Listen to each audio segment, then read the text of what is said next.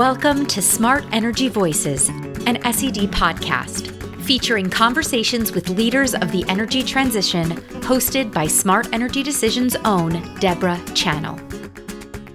In each episode of Smart Energy Voices, Debra digs deep with industry movers and shakers to reveal insights you can learn from in their stories, personalities, and visions for the future. All right, let's dive in.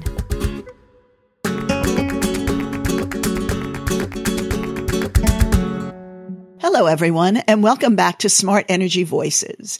I'm Debra Chanil, editorial and research director here at Smart Energy Decisions, and I'm thrilled to introduce myself to you as the new host of Smart Energy Voices. I'm following in John Failla's footsteps, which is exciting and only a little intimidating. But I look forward to continuing the work that John has done to bring more voices to our show and to continue to help you make those smart energy decisions. Today we're sharing a talk from our recent Net Zero Forum featuring a perspective different from what we usually feature on our stage.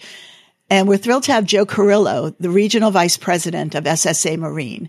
He's not from the sustainability or energy side of his company as we'd usually feature, but instead he represents the boots on the ground, the person responsible for implementing the programs that will help them meet their goals. SSA Marine, the world's largest privately held marine terminal and rail yard operator, is forging ahead with a program they're calling the Great Cargo Handling Transformation. And this involves their move to near and zero emissions in their ports all along the California coast. Joe Carrillo was very generous in sharing SSA Marine's plans, their sustainability goals, their projects, and their partnerships in California. So let's get started. Here's Joe. Good afternoon, everyone. Thank you for the intro. Thank you, Smart Energy, for allowing me to share some of my experiences um, in our industry of maritime, some of the projects we have done in our company throughout our global um, footprint, but also I'll focus mainly on California ports.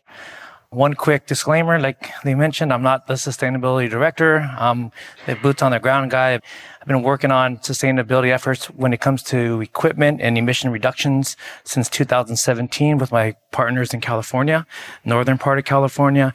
And I will also share some of my, our projects we're doing up and down from LA Long Beach all the way up to Northern California. Show of hands, please, of um, in the last two years, if anyone has looked at their Amazon delivery or their Target delivery and said, Oh man, it's delayed another two weeks. How many people have had that happen to them? Okay. Well, that wasn't at my port. Okay. yes. Uh, we've had a, a, supply chain disruption in the last couple years. If you want to know more about that too, you can see me after. Um, I'm glad to explain all that to you as well. And so let's give you a little history about SSA Marine. We were established in 1949. Um, we were um, about 17,000 employees today. Um, we started in a, a, small town in Bellingham, Washington. Just a family, Smith Hemingway family, looking to um, just grow the business and, and, looking to see how we can adopt um, stevedoring. Um, that's managing carriers and, and, and contracts at our ports and we grew into this multinational five continent company with numerous um, handling of all different types of cargo. From you, whatever you move right now as a company or suppliers, we've probably touched it. Currently, we did things like the bases for the Mojave Desert at Port of Stockton, the bases for the solar out there. So we've took on something called torque pipes out there and we, and we introduced those into our operations this past summer.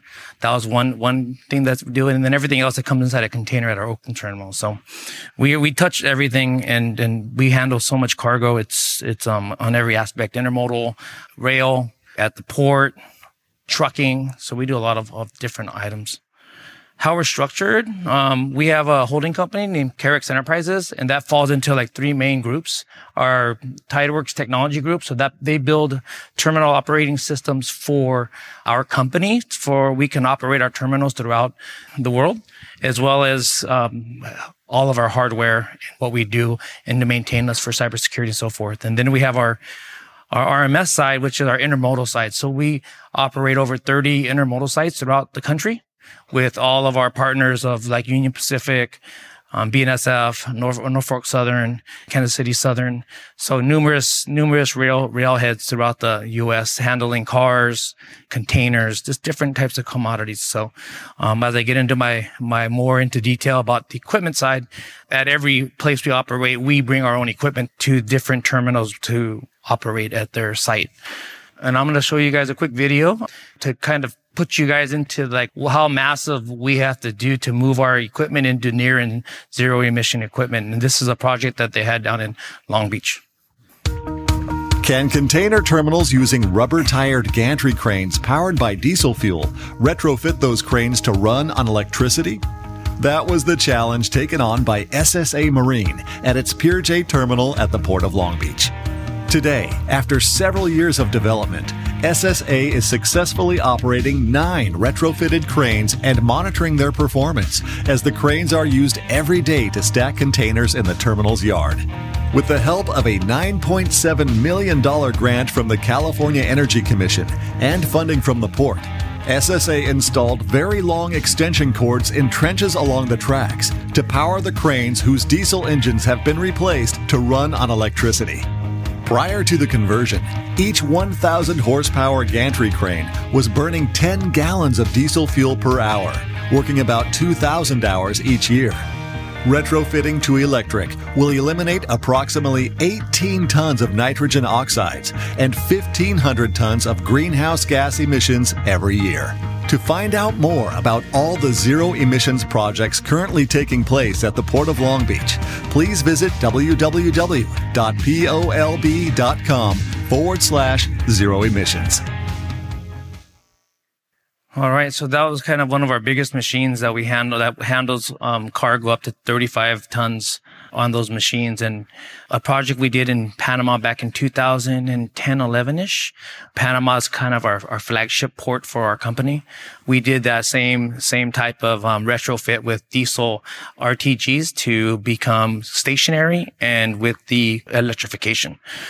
So I'll get into some of the, some of the items that we basically are, are facing in California with um, decarbonization of our equipment and our ports throughout our 11 ports in California we operate at.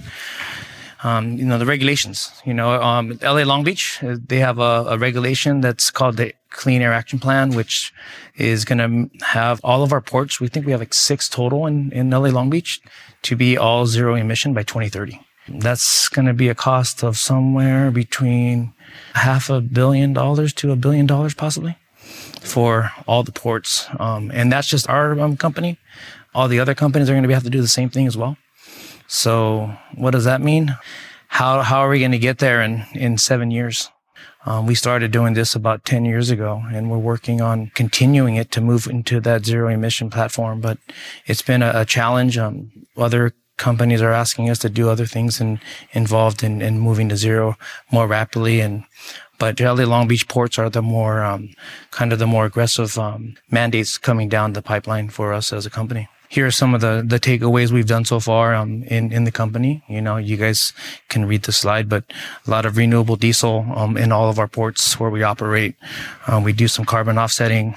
We've replaced equipment with higher tier diesel, but also all electrified. And then now we're even moving into hybrids with um, fuel cell and battery as a, as alternatives to going to zero emissions in grant funding. We have $54 million in grant funding that we've been rewarded for the last few years in, in moving our fleets to zero emissions throughout our network. Carrix has numerous companies. So basically we have trucking, we, we have the ports. So basic on all this money has been kind of thrown throughout all of our, our enterprise to, to help with us moving into zero emissions. And I'll show you guys a few more of, of things that we went through on the where it says um, how does a project become shovel ready.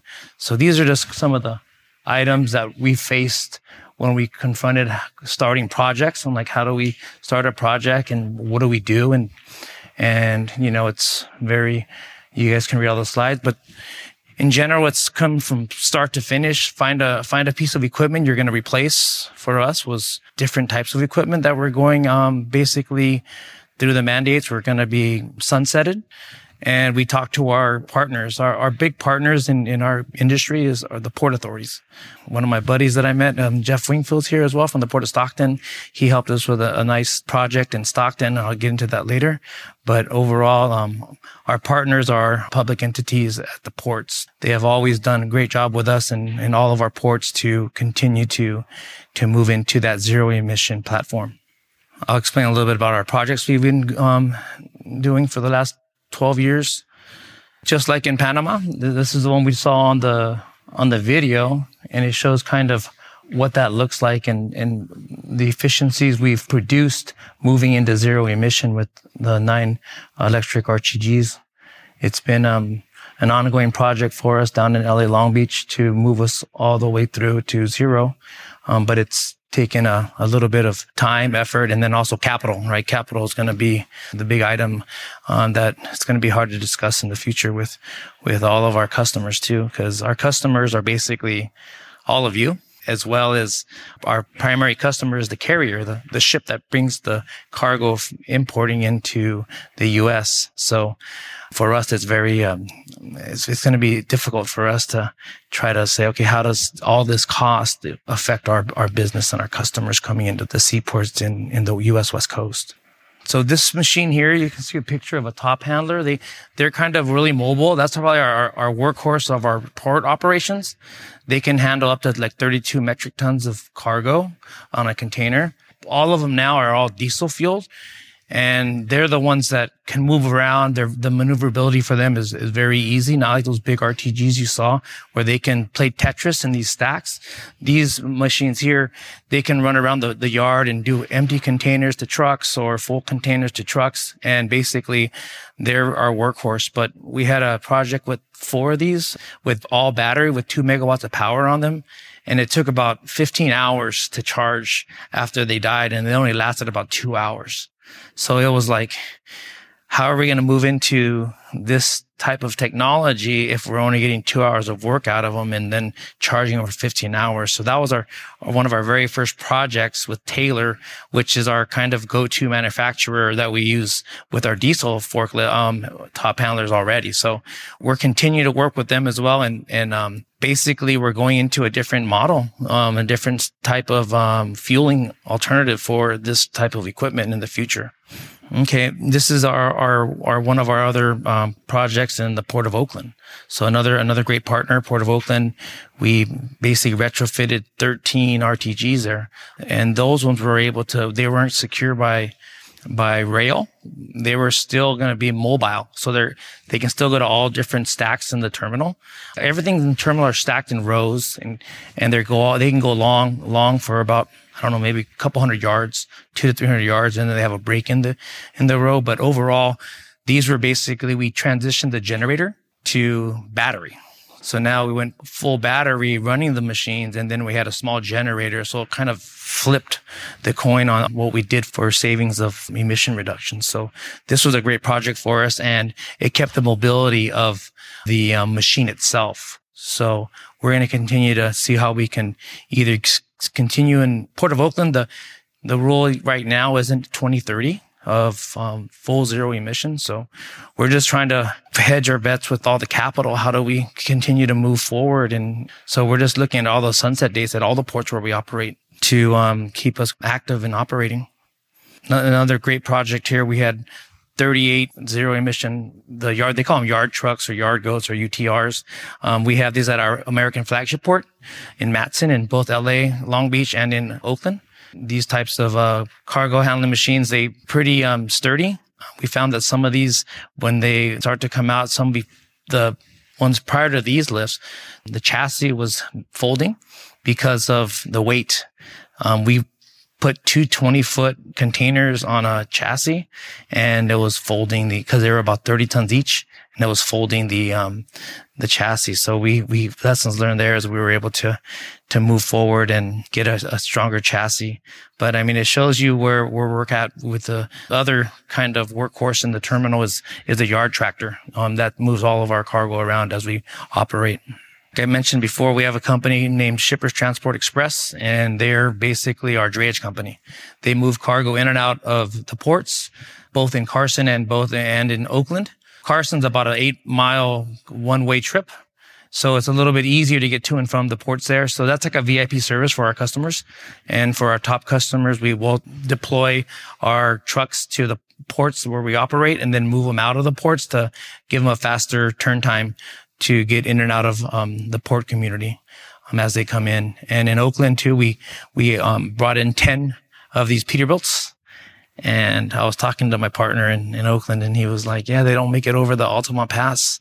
So they couldn't even, in the beginning, they couldn't make them over the Altamont Pass and they had to head back home. And, and so we're still working on these class eight trucks, but, um, I've heard that they've had some new upgrades and they're getting back to our location in French Camp that's a little further than like the Carson location. This location is Oakland to French Camp, which is about 70 miles. And then going up a hill, up the Altamont Pass and then down into the valley. So it was, a, it was a tough, um, project, but we are getting through it.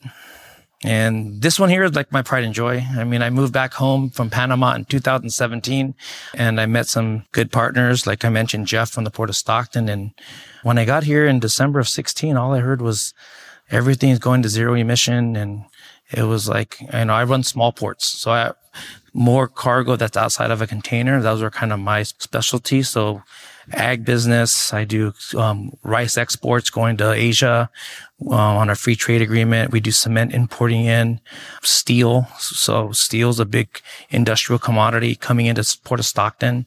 So we came up with a, a forklift that we used as a diesel forklift and I heard all these rumors of, of us having to go to zero emission. So I'm like, you know what? These big ports are going to take all the money sooner than later. So I'm going to go ahead and try to clean up my fleet faster than they are, you know, and I'm, the, I was a small fleet, but this forklift, 18 metric ton capacity, it kind of works for us.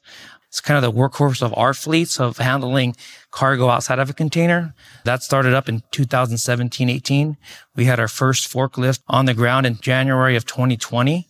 The first few months were really tough, right? Um, some batteries were going out. We had good vendors, though, a good manufacturer, a good battery management system um, that provided the the batteries for us. And basically, um, they took them back and they exchanged them. We were under warranty, but even to this day, some of those batteries on the older first generation forklifts, they basically are, are re- retrofitting those batteries to be more efficient right now today. Actually, they took some back yesterday. But overall, we were up to 2023. We started with, with 18 forklifts, 12 at the, from the Port of Stockton and six for ours with these massive forklifts, biggest forklifts um, that are actually working in operations in the world right now as a fleet. And they're working to the ability they can.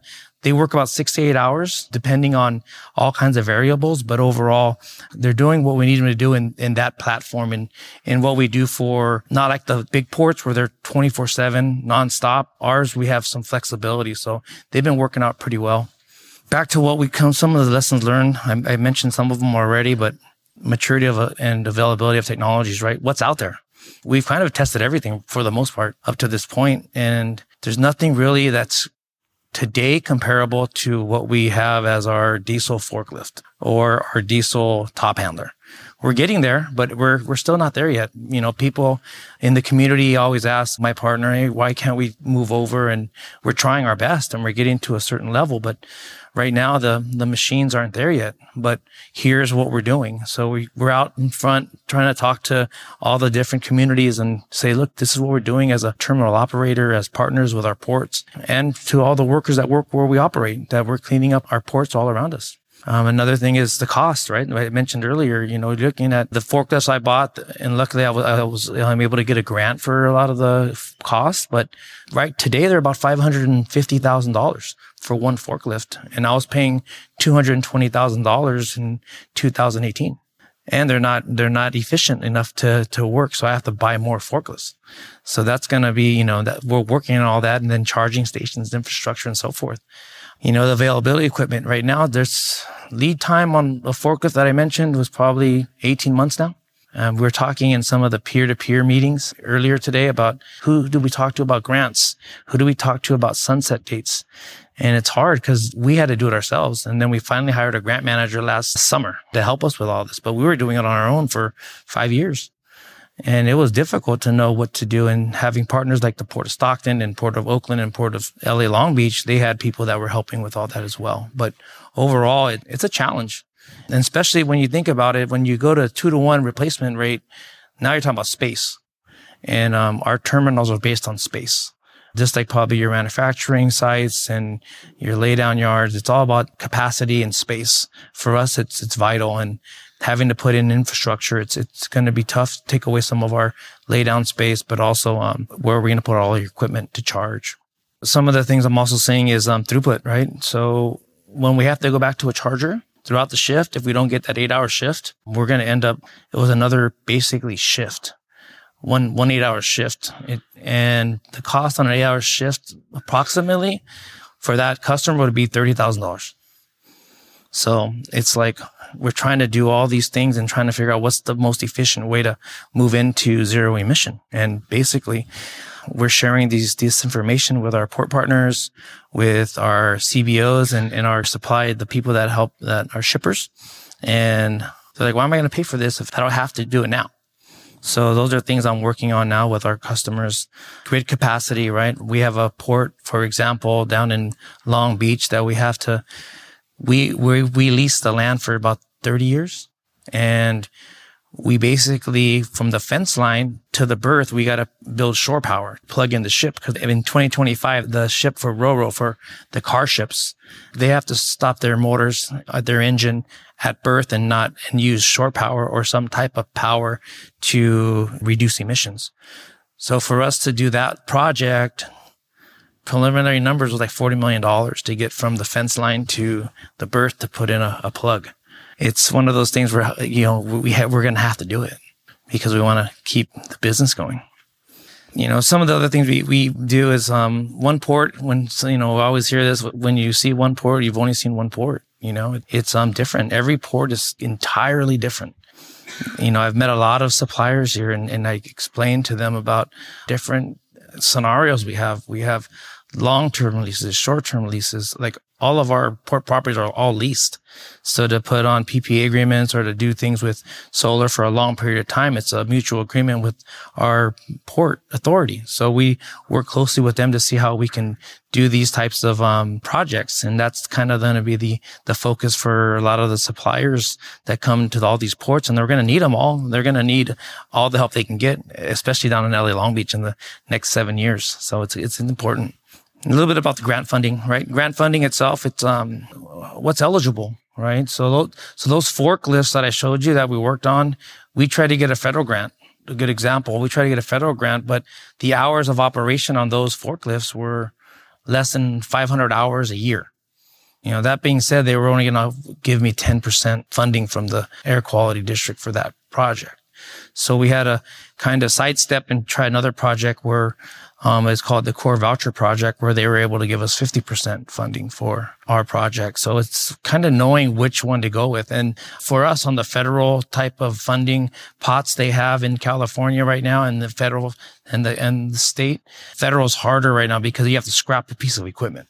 So if it's still viable and usable, we'd have to have a piece of equipment where we have to drill a hole in it to get a new piece of equipment. So that's also another formula that we look at to see how we can continue to go and develop um, our fleet. You know, like I mentioned before, infrastructure, you know, what, what do we do with infrastructure? That's huge. Port partners are for us are, are the most important relationship right now, moving to zero. Um, and having that relationship with them is, is key for, for us and people that are trying to help us get, um, battery storage and, and, um, get us, um, like warehousing. Um, that's something that we look to our port partners to do with us in closing, basically, I just wanted to kind of just give you guys an overview of what happens in a port community and what we're facing overall. We have our sustainability director and we have, um, we started a group up in our corporate headquarters in Seattle just a year and a half ago. So they're still working on our emission inventory and they're working on, okay, how do we get all this together? And we were talking about that in our advisory meeting about how do we gather all this from all these countries and all these ports we operate in it's difficult. And to get it all right it's so hard. But we're we're working through it. And i've been doing this now for 5 years and i want to make an impact and and help my my company and help anyone that needs help with this type of knowledge. Um, that's why i'm here. I got referred by a big customer that we have. And um, if there's anything you guys need from me in the future, please feel free to contact me. I mean, it's, it's sharing knowledge that's going to get us to zero. So I appreciate everyone's time and thank you for listening today. Thank you, Joe, for joining us at the Net Zero event as our keynote speaker.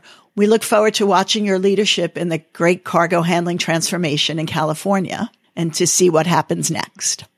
I'd also like to thank you, our community of listeners, for tuning into this podcast and being a part of Smart Energy Decisions. If you enjoyed the episode, you can subscribe to the podcast on iTunes and don't forget to tell your colleagues and peers about it too.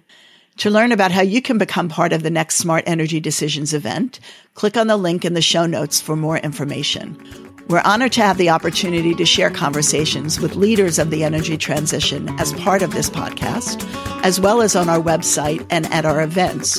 And it's all in the interest of helping you make smart energy decisions. Thanks for listening to Smart Energy Voices, an SED podcast. Digest the insights from today's episode and take action on the ideas that have inspired you. Join us every Friday for conversations with smart energy leaders. We also invite you to check out another SED podcast, Beyond the Meter. Each episode of Beyond the Meter features innovative energy projects and initiatives by large electric power users. To keep up to date with trends and happenings in the energy transition, visit smartenergydecisions.com to register for our daily newsletter and become part of the Smart Energy Decisions community.